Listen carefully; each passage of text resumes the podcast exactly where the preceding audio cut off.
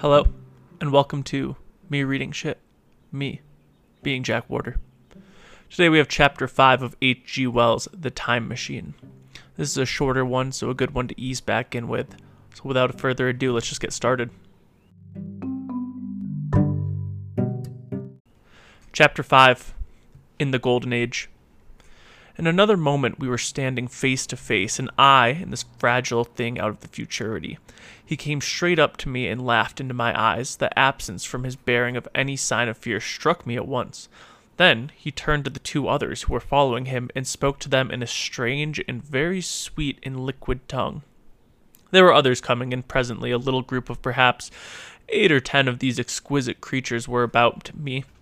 One of them addressed me, it came into my head, oddly enough, that my voice was too harsh and deep for them, so I shook my head, pointed to my ears, and shook it again. He came to step forward, hesitated, and then touched my hand. Then I felt other soft little tentacles upon my back and shoulders. They wanted to make sure I was real. There was nothing in this at all alarming. Indeed, there were only these pretty little people that inspired confidence, a gentle gracefulness, a certain childlike ease and besides, they looked so frail that I could fancy myself flinging the whole dozen of them about the nine pins. But I made a sudden motion to warn them when I saw their little pink hands feeling at the time machine. Happily, then, when it was not too late, I thought of a danger I had hitherto forgotten. And reaching over the bars of the machine, I unscrewed the little levers that would set them in motion and put these in my pocket. Then I turned again to see what I could do in the way of communication. And then, Looking more nearly into their features, I saw some further peculiarities in their Dresden china type of prettiness. Their hair, which was uniformly cut, came to a sharp end at the neck and cheek. There was not the faintest suggestion of it on the face, and their ears were singularly minute. The mouths were small, with bright red, rather thin lips, and little chins ran to a point.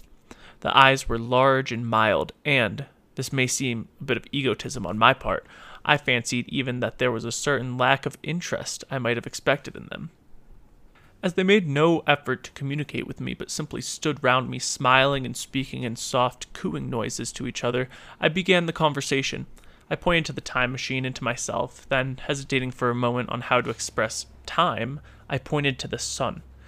At once, a quaintly pretty little figure in checkered purple and white followed my gesture, and then, astonished by me imitating the sound of thunder, for a moment, I was staggered, though the importance of his gesture was plain enough. The question had come into my mind abruptly Were these creatures fools? You may hardly understand how it took me.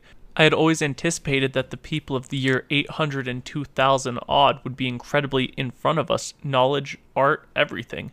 Then one of them suddenly asked me a question that showed him to be on the intellectual level of a five year old child. Asked me, in fact, if I had come from the sun in a thunderstorm. It let loose the judgment I had suspended upon their clothes, their frail light limbs, and fragile features. A flow of disappointment rushed into my mind. For a moment, I felt I had built the time machine in vain. I nodded, pointed to the sun, and gave them such a vivid rendering of a thunderclap as startled them. They all withdrew a pace or so and bowed. Then came one laughing towards me, carrying a chain of beautiful flowers, altogether new to me, and put it on my neck. The idea was received with melodious applause, and presently they were all running to and fro for flowers, laughing, flinging them upon me until I was smothered with blossoms. You who have never seen the like can scarcely imagine what delicate and wonderful flowers countless years of culture had created. Then somebody suggested that their playthings should be exhibited in the nearest building, and so I was led past the sphinx of white marble, which had seemed to watch me all the way with a smile at my astonishment, towards a gray edifice of fretted stone. As I went with them, the memory of my confident anticipations of profoundly grave and intellectual posterity came, with irresistible merriment, to my mind. The building had a huge entry and was altogether of colossal dimensions. I was naturally more occupied with the growing crowd of little people and with their big open portals that yawned before me, shadowy, shadowy and mysterious. My general impression of the world I saw over their heads was a tangled waste of beautiful bushes and flowers and long neglected and yet weedless gardens. I saw a number of tall spikes of strange white flowers measuring a foot perhaps in the spread of the waxen petals. They scattered as if wild among the variegated shrubs, but as I say, I did not examine them closely at this time. The time machine was left deserted on the turf among the rhododendrons.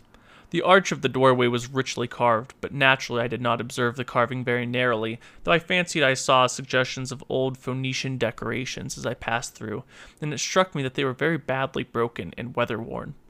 Several more bright clad people met me in the doorway, and so we entered. I, dressed in dingy 19th century garment, looking grotesque enough garlanded with flowers and surrounded by an eddying mass of bright, soft colored robes and shining white limbs, and a melodious whirl of laughter and laughing speech. The big doorway opened proportionately great hall hung with brown. The roof was in shadow, and the windows, partially glazed with colored glass and partially unglazed, admitted tempered light. The floor was made up of huge blocks of some very hard white metal, not plates nor slabs, blocks. And it was so much worn, as I judged by going to and fro of past generations, as to be deeply channeled along the more frequented ways. Transverse to length were innumerable tables made of slabs of polished stone, raised perhaps a foot from the floor, and upon these were heaps of fruits. Some I recognized as a kind of hypertrophied raspberry and orange, but for the most part they were strange. Between the tables was a scattered number of cushions. Upon these great conductors seated themselves, signing for me to do likewise. With pretty absence of ceremony, they began to eat fruit with their hands, flinging peels and stalks and so forth into the round openings in the side of the tables. I was not loath to follow their example, for I felt thirsty and hungry. As I did, I surveyed the hall at my leisure and perhaps the thing that struck me most was its dilapidated look. The stained windows, which displayed only geometrical patterns, were broken in many places, and the curtains hung across the lower end were thick with dust, and it caught my eye that the corner of the marble table near me was fractured. Nevertheless, the general effect was extremely rich and picturesque. There were, perhaps, a couple hundred people dining in the hall, and most of them, seated as near to me as they could, were watching me with interest their little eyes shining over the fruit they were eating. All were clad in the same soft and yet strong silky material. Fruit, by and by, was all of their diet. These people of the remote future were strict vegetarians, and while I was with them, in spite of some carnal cravings, I had to be very frugivorous also. Indeed, I found afterwards that horses, cattle, sheep, dogs had followed the Ichthyosaurus into extinction but the fruits were delightful. One in particular that seemed to be in season all the time I was there, a flowery thing in three sided husk, was especially good, and I made it my staple. At first, I was puzzled by all these strange fruits and by the strange flowers I saw, but later I began to perceive their import. However, I'm telling you of my fruit dinner in the distant future now, so soon as my appetite was a little checked, I determined to make some resolute attempt to learn the speech of these new men. Clearly, that was the next thing to do.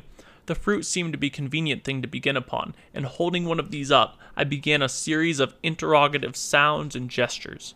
I had some considerable difficulty in conveying my meaning. At first, my attempts met with stares of surprise or indistinguishable laughter, but presently a fair haired little creature seemed to grasp my intention and repeated a name. They had to chatter and explain the business at great length to each other, and my first attempts to make the exquisite little sounds of their language caused an immense amount of genuine, if uncivil, amusement. However, I felt like a schoolmaster amidst children and persisted, and presently I had a score of noun substantives at least at my command. And then I got to demonstrative pronouns, and even the verb to eat. But it was slow work, and the little people soon tired and wanted to get away from my interrogations so I determined that rather of necessity to let them give their lessons in little doses when they felt so inclined. And very little doses I found they were before long, for I never met people more indolent or more easily fatigued.